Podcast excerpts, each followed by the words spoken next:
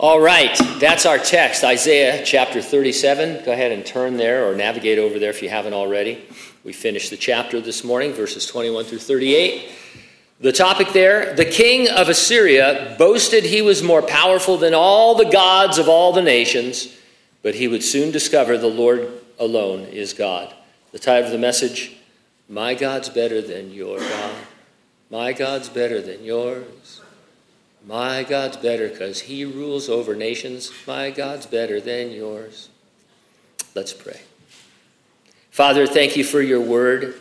It's truth, it's light, it's goodness, it's life. We love to get into it, Lord, and read it and, and have you explain it to us by your Spirit. Lord, those of us who are in Christ, uh, we have your Spirit within us, and He uh, has been promised us as a comfort and a teacher. And so I pray, Lord, that He would be at work today in all of our lives as we read the text again. And Lord, just give us personal insight. Uh, you also say that uh, we're your temple, Lord, as a body, as a building, uh, and so that you're just here in our midst as well. And so teach us, Lord, uh, things that we need to know about you. We each come with different strife and situations and stresses and joys, but you're big enough, Lord, to talk to each one of us in uh, in our own way, between the soul and the spirit, where only you can reach. We could ask you to do more, Lord, but you already want to do more than we ask or think. And so we'll leave it there and hope, uh, Lord, that you will uh, reveal yourself mightily. We thank you and praise you. We do it in Jesus' name. And those who agreed said, Amen. It was the only two part episode in the original Star Trek series. The menagerie told the story of Captain Christopher Pike's encounter with the Talosians. They are humanoid aliens with the power to create illusions indistinguishable from reality. That gigantic heads, as I recall, with blood veins, you know, popping. Just thought I'd throw that in for, you know, sort of a flavor. They kidnap Pike, hoping he's going to mate with a beautiful woman named Vina and produce a race of slaves who will reclaim the war damaged surface of their planet, Talos 4. Pike outsmarts them because he's the captain of the Enterprise, and that's what they do. Before he beams back to the Enterprise, Pike is shown that Vina's beautiful appearance is an illusion. In reality, she was severely uh, hurt in a crash and is deformed and disabled. Uh, the Talosians not knowing exactly how to put her back together, and so she, she looked ugly. Uh, she decides to stay on the planet where they will keep up her illusion of beauty. Fast forward a few years, Pike suffers an accident that leaves him nothing more than a scarred head sitting out of a fully enclosed wheelchair. He can answer yes or no with the aid of a device operated by brainwaves. Mr. Spock risks his career to return Captain Pike, now Commander Pike, to Talos 4, where he and Vina can be together enjoying this illusion of beauty and perfect health. Pike looked upon Vina and did not see her true condition. He saw her as beautiful. In verse 22, God is talking to the king of Assyria, and he says, The virgin, the daughter of Zion, has despised you and laughed you to scorn. The daughter of Jerusalem has shaken her head behind your back. The Lord here compares the Jews to a beautiful virgin who has the maturity to reject King Sennacherib of Assyria as a thoroughly unworthy suitor. God looked upon the Jews and did not see them in their true condition. He saw them as beautiful, pure, and virginal. If you've been here for the studies in Isaiah, you know that they were closer to being prostitutes than they were virgins uh, in terms of their disobedience. The only reason the Assyrian army was camped around them was because of their idolatry and spiritual disobedience to the Lord. And yet the Lord tells Sennacherib, My beautiful virgin daughter laughed you to scorn, and has turned her back on you. It was no illusion. In response to King, uh, Hezekiah's repentance for himself and the nation, the Lord cleansed them and he restored them. Concerning us, one commentator put it this way when we come to Jesus for salvation, we're made completely new. We are said to be in Christ. We are reconciled with God and counted as righteous before Him. Rather than seeing our sinfulness, God sees the righteousness of his son. And so that's true. We, we mention this from time to time, but it's absolutely true. When God looks at a, a human being, he sees what we're really like, obviously. There's a picture in uh, uh, the Old Testament of him looking at the, uh, one of the high priests, Joshua, and uh, of course, Joshua looks great on the outside to the world, but he, the Lord sees him as dressed in filthy garments and filthy rags. But then he says, Put these on him. And he gives him a white robe of righteousness. And he says, That's how I see the high priest because he believes in me. And so when I got saved, um, I realized that I was a, a black hearted, hell doomed sinner. And, and, the weight of sin came over my life. And uh, God saw me that way obviously, dressed in filthy rags, unable to get into heaven, my good works falling far short. That's how I actually looked. And then one second or a millisecond, or I don't know how it works out time wise, but when I prayed the sinner's prayer and I gave my life to Jesus Christ, he looked at me and he said, Oh, you look like my son, Jesus Christ. I'm making you, he's making you, we're making you into his image. And so we've promised to complete it. And so, Gene, when I look at you, that's how I see you now. I don't see the way you really were or are. I understand it. I know it. I know you need help. But when I see you, I see my son Jesus. And you know what? You're beautiful to me. You're glorious to me. You're, you're amazing. You, you reflect me. And that's the same for every Christian. Doesn't matter uh, what your background is, doesn't matter what you're into. God says, I am doing this in you. And, and, and that's how he sees you. That's what it means to be declared righteous. You're not righteous when you come to Christ.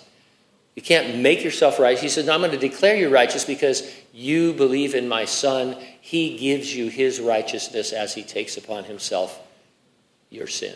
And so that's what this is about this morning for us. I'll organize my comments around two points. Number one, you will be the object of the world's rage. But number two, you are the object of the Lord's rapture. Uh, rage is a big thing in the world today. I don't know if you realize it, but uh, unruly airline passengers, disorderly customers, enraged drivers. It's all on easily accessible video. Uh, just assume you're being videoed all the time and that you're going to be on YouTube or whatever, and somebody says, Look at that guy. What an idiot. The last time I was at the Hanford uh, DMV, I was going to say demilitarized zone, but it's. It felt that way because there were notices posted all around about the danger of you losing your temper and what might happen to you. At our veterinarian's office, there are notices to remain calm, that they're extra busy because of COVID, which wasn't that like three years ago? Anyway, but, and, you know, so please, you know, otherwise we'll have, there will be consequences, which I think they have a big beast dog in the back, you know, and it's like, wait here for a minute while we release Cujo. Uh, you know. Psalm 2 asks and answers Why do the nations rage and the people plot a vain thing? The kings of the earth set themselves, and the rulers take counsel against the Lord and against his anointed. King Sennacherib was angry. Twice in these verses, God mentions his rage in verses 28 and 29. He is typical of both the anger of a nation against God and of individual believers who think themselves capable of being their own God and so are equally angry. So let's get up to speed in the story. We are in the middle of a chapter, after all. The Assyrian army was camped outside the walls of Jerusalem. Their negotiator had urged them to surrender, mocking and ridiculing the idea that the Lord would deliver them. A second contact was made, this time by a letter written by Sennacherib to Hezekiah. It was full of boasting and bloviating and blathering and blustering and bravado and bragging and bullying and blithering and babbling and blasphemy. Wanted to cover everything there possible, yeah. Hezekiah sent his team to see Isaiah, the prophet, and get the Lord's direction and mind on this.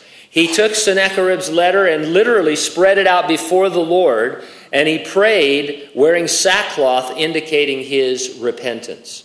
Then, verse 21 Isaiah, the son of Amos, sent to Hezekiah, saying, Thus says the Lord, God of Israel, because you have prayed to me against Sennacherib, king of Assyria, this is the word which the Lord has spoken concerning him.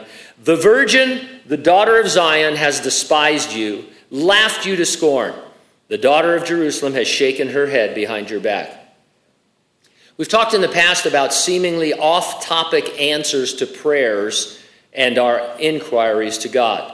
When Joshua, for example, asked the angel of the Lord if he was for him or against him in the battle for Jericho, The angel answered, No, which is a startling non answer. It's sort of off topic. In his typically wonderful way, the Lord's answer to Hezekiah was, You are my beautiful virgin daughter. And so Hezekiah says, Here, Here's what Sennacherib says they're going to do. Are you going to deliver us? Should we marshal an army? What should we do? And the Lord says, Hezekiah, here's my answer to you. You are my beautiful virgin daughter. But if you think about it, it not only was an answer, it was a most incredible answer. Because if God, and since God saw them as his beautiful virgin daughter, what do you think he's going to do? He's going to protect them, he's going to deliver them. It's like the father of a, a, daughter who hears that the boy tried to get fresh with her. Oh, really? Is he still in the driveway? Does, do I have time to get my shotgun? You know, that kind of That's exactly what God is saying. He says, My, you know, of course I'm going to deliver you. We've all heard some variation of God always answers your prayer one of three ways yes, no, or wait. That's not wrong, but it's better to expect the Lord to answer with some articulation of his love for you, of his mercy or grace or your future with him. And so, if you're Hezekiah and you're waiting for God to say, Of course I'm going to deliver you, and here's how I'm going to do it, the Lord instead says, I see you as a beautiful, pure follower of me. And I mean, what a precious thing to say to somebody, right? If you're God. And then all of a sudden, not only do you know that God's going to take care of you, but you don't even care about Sennacherib anymore. You feel sorry for him because he doesn't have this relationship that you have. Verse 23 Whom you have reproached and blasphemed, against whom have you raised your voice and lifted up your eyes on high? Against the Holy One of Israel. Sennacherib did not make the blunder of getting involved in a land war in Asia, but he did err in thinking the God of Israel was another local deity, not different from the so called gods of the other nations that he had easily conquered. He would find out otherwise. Verse 24 By your servants you have reproached the Lord and said, By the multitude of my chariots I have come to the height of the mountains and to the limits of Lebanon. I'll cut down all its tall, its, uh, tall cedars and its choice cypress trees. I will enter its farthest height to its fruitful forest. I have dug and drunk water, and with the soles of my feet I have dried up all the brooks of defense. Sennacherib was starting to see himself as what we might call a demigod this thing about cedars and Lebanon. He says, I'm going to go farther into the forest than anyone's ever gone and get the finest cedars and, and uh, all up there that no one's ever even seen and touched. And those are going to be my building materials because I am such a great king. And then I love it where he says, I, I have stood in the Nile River when we fought Egypt and I have absorbed it. That's like some Marvel movie, right? Absorb Man. Don't let him get to the Nile. Oh, you know, and he finally touches it up. Now he's strong or whatever. This guy's gone. I mean, he's, he's losing it. I don't know if he has dementia or if he's just crazy, but he's gone. Verse 26 Did you not hear long ago how I made it from ancient times? I formed it, now I have brought it to pass that you should be for crushing fortified cities into heaps of ruins. Therefore, the inhabitant, their inhabitants had little power. They were dismayed and confounded. They were as the grass of the field and the green herb, as the grass on the housetops and grain blighted before it is grown. Clubber Lang was a hungry for a shot at the title boxer.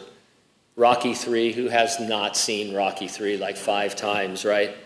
He accused Rocky of ducking the title fight with him, calling the champ's opponents chumps. And so Rocky comes to his manager and he says, Why can't I fight him? and Mick says, Because he can't beat him. He'll murder you to death in the third round. Which he does. Mick dies of a heart attack, and Rocky has to get trained by Apollo Creed, and it's. I love those. Uh, there's like 27 of those movies now, right? Now there's a whole nother series, Creed, that's got three movies. So I love it. America, aren't we great? That's what makes America great, Rocky Balboa. Verse 28 But I know your dwelling place, you're going out and you're coming in, and your rage against me. Because your rage against me and your tumult have come up to my ears, therefore I will put my hook in your nose and my bridle in your lips, and I will turn you back by the way which you came. Instead of being humbled that the Lord had chosen him to serve as his arm of discipline against the nations, Sennacherib turned against him. His rage grew, God would deal with him. Now, I've told you before that when they uh, brought slaves back to Nineveh, they would put a big hook through their jaw so that it couldn't come out. Here he mentions like a, a you know, a, a, basically an ear pierce or a nose piercing and a bridle. And I think what he's getting at is this is, uh, the, this is what Assyria did to their slaves, but God was doing it to Sennacherib, but in a subtle way that he didn't understand. He was leading him along by the nose, as if he'd gotten a hold of his nose ring and was just leading him along and bringing him by his bridle where he wanted him. Now, did, could Sennacherib have done otherwise? Yeah, he had free will, but in this case, God was, was wanting to do something in particular, and so he played upon Sennacherib, uh, you know, having all these wild ideas that he was, you know, riverman or whatever and stuff, and he very gently behind, un, under the surface brings him back to Nineveh to accomplish his purposes. Because God's going to, you know, when we say that God has free will, or and that we have free will rather, uh, we really do. But it doesn't mean that God is going to be thwarted. You know, and I always, you know, I don't have a particular example, but I like to use the example of your home. Uh, your children have limited free will, right? But it's not like they're going to get away with something that you don't want them to. Uh, and so, you know, God, uh, there's a plan in history to bring Jesus into the world, to bring Jesus back into the world, to establish a kingdom, to go on forever. And God works providentially to see that happen. And so uh, the king, Sennacherib, he should have been humbled. God is saying, I rose your nation up, among others, to be a disciplinary force for me. And now you rage against me because you don't understand it, and I'm going to have to discipline you with another nation. And that turns out to be Babylon. Um, in the previous verses we saw last week, Sennacherib heard a rumor, and a spirit from the Lord troubled him. Thus he returned to Nineveh. God is over every nation. That does not mean nations have no free will or responsibility. I've referred to Jeremiah chapter 17, excuse me, chapter 18 many times in our studies here in Isaiah. Jeremiah conveys that God's actions towards a nation or a people are contingent on their behavior implying that if they turn from evil, he may relent from harm. But if they do evil, he may reconsider the blessings promised to them. And so that's God's plan for the nations. People say, Where is the United States in prophecy? Well, where is any other nation that's not mentioned in prophecy? Where's Great Britain? Where's France? You know, any of these nations. They're in this passage in Jeremiah 18 in, in this sense. God is over them. He, he allowed them to be raised up. Uh, he, he works with nations. He's over them. And if they do good and they bless the Lord and walk with the Lord, He'll bless them. And if they don't, He won't. And I think we're seeing, I'll give you my opinion, sure. Uh, thanks for asking. But uh, I think we're seeing maybe the last days of God saying, uh, it, you know, I'm going to have to harm you if you don't do something about your love for me. I believe, you know, I, I think that the Bible could be said to say that we get the leadership we deserve. That's always, so, you know, God, many times with a nation will say, if this is what you if, if this is what you want, this is the kind of sin you want to do, or this kind of leadership you want, whatever you, I'll let you have it. I'll show you what it would be like. You can have it. And then you look at it and you think, what is going on? Where, where is this stupidity, this incompetence, this weirdness from? Is God saying, you, this is what you want? By you, I mean you know, the majority of people who don't know the Lord. They don't want the Lord, they do want this. And God says, you know, if you keep on this way, I'm going to have to harm you. I'm going to have to bring it to an end because I, I won't be mocked. How much of that we'll see, I don't know, but I think we're in those throes, you might call it, of, of God dealing with us in a very direct way. Uh, and so, at least the church, you know, we need to get back to business, right?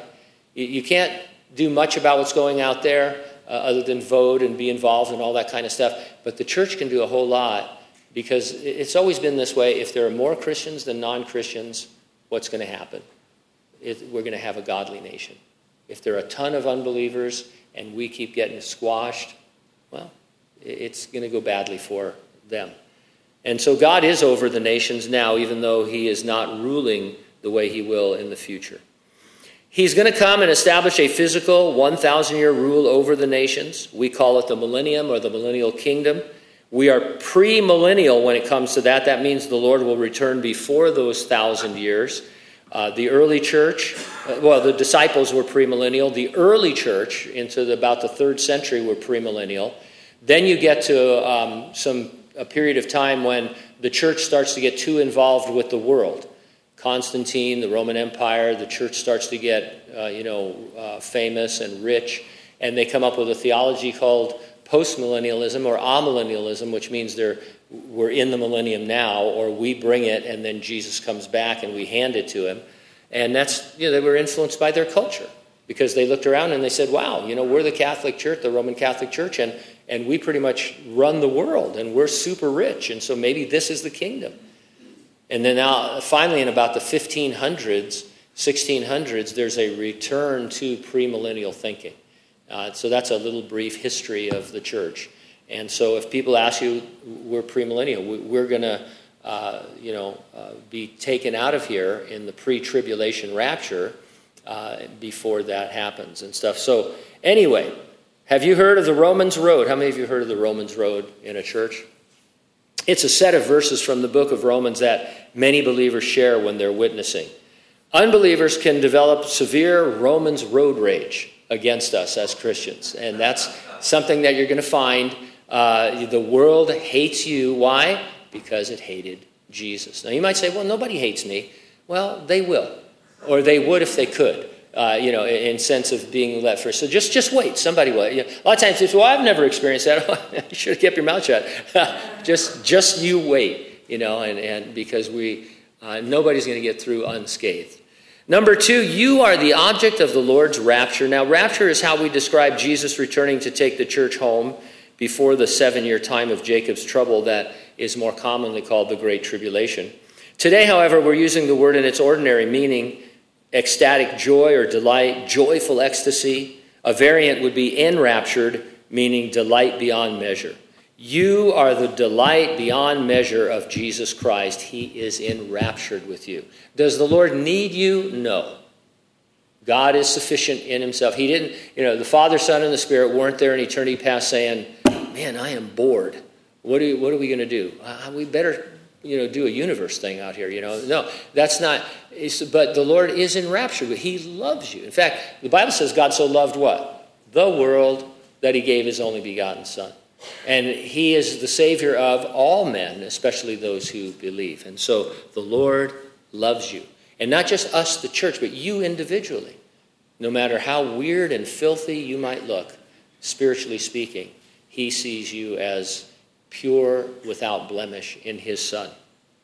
Verse 30 This shall be a sign to you. You shall eat this year such as uh, grows of itself, and the second year what springs up from the same, and also the third year, and sow and reap plant vineyards and eat the fruit of it. Life would get back to normal. Normal is so good, isn't it? The final line in The Lord of the Rings, uttered by Sam, is Well, I'm back. Back from an epic adventure, back because now life is normal again. Now I can garden, and now we can, you know, go and, and uh, party, and we can do all the things that hobbits do because we're back to normal. And the remnant who have escaped of the house of Judah shall again take root downward and bear fruit upward. Their most important growth would not be agricultural, it would be spiritual and individual. Their spiritual roots would go downward and deep, and they will bear much fruit. It's fun to play with this wording. You could say, if you're rooted, you'll be fruited. No root, no fruit. See, you've got it. Take root, bear fruit. These are all great uh, bumper sticker ideas. And then this one I think is a little out there, but I like it. If you're not rooting, you'll be fruit tooting. Right? Verse 32 For out of Jerusalem shall go a remnant, those who escape from Mount Zion, the zeal of the Lord of hosts will do this. This verse seems completely out of context. The Lord has been describing 8th century invasion of Assyria, and in the next verse, verse 33, he clearly continues to address their current situation. But in verse 32, the remnant is going out from Mount Zion to escape. This is a leap forward to a future time when a remnant of Jews will need to make a rapid escape from Jerusalem. What is that time? Well, it's the Great Tribulation. Matthew 24, Jesus said, Therefore, when you see the abomination of desolation spoken of by Daniel the prophet, standing in, excuse me, standing in the holy place. What he means is that there will be a rebuilt Jewish temple in the future. And this Antichrist, this man, the Antichrist, at the midpoint of that tribulation, he goes into the temple and he says, Guess what? I'm God. Pinch your incense to me. Call me God, whatever. And Jesus says, If you're a Jew in the Holy Land, when that happens, go, go, go. Don't go home. Don't pick up your clothes in the field. Just get out of there because it's coming. The worst satanic persecution of all time. Uh, and so that's what they're talking about. And then the Lord goes on and he says, uh, Let him who's on the housetop not go down to take anything out of his house. Let him who is in the field not go back to get his clothes. Woe to you who are pregnant in those days. Pray that your flight be not on the Sabbath, for then there will be what? Great tribulation, such as has not been since the beginning of the world until this time, no, nor shall ever be. Notice the Lord doesn't call it the great tribulation. He says there will be great tribulation. We like that term but I would rather call this the time of Jacob's trouble because uh, it is dealing with Israel, not the church. That's for a whole other study, but, um, but interchangeable. Time of Jacob's trouble, Great Tribulation. Actually, it has many different names, uh, so don't get stuck on that.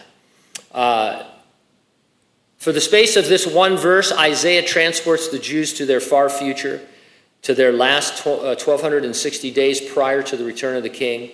At the very midpoint of the tribulation, when the Antichrist reveals his intention to murder every Jew, God protects them, a remnant.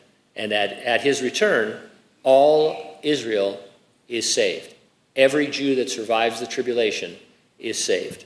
Therefore, thus says the Lord concerning the king of Assyria He shall not come into this city, nor shoot an arrow there, nor come before it with shield, nor build a siege mound against it.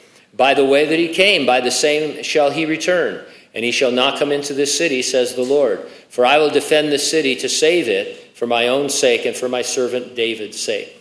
What does King David have to do with any of this? God made an unconditional covenant with David. God promised David and Israel that the Messiah would come from the line of David and that he would establish a kingdom that would endure forever.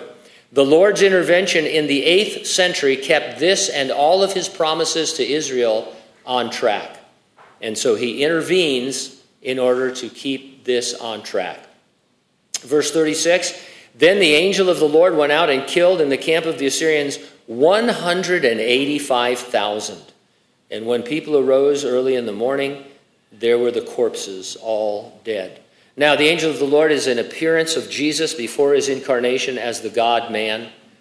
Uh, commentators struggle to explain how this happened. Uh, but, and I say this reverently, we don't really care how it happened. There doesn't have to be a natural explanation for this supernatural deed, right? Now, God could use natural means. One suggestion was that uh, the Lord sent an infestation of rats. And that they saw Assyrian soldiers and bit them and they died uh, from a, an amazingly fast COVID 19 uh, you know, before they could wear masks or anything, you know, and so, and and so, but and I maybe there's a thing I was going to look into that my wife told me about where a bunch of people died because of carbon monoxide. They were laying on the ground sleeping, and this lake started to emit carbon dioxide, and they just suffocated, you know, and stuff. So natural means sure, that's fine, but why do I have to explain the miraculous to somebody? It's a miracle.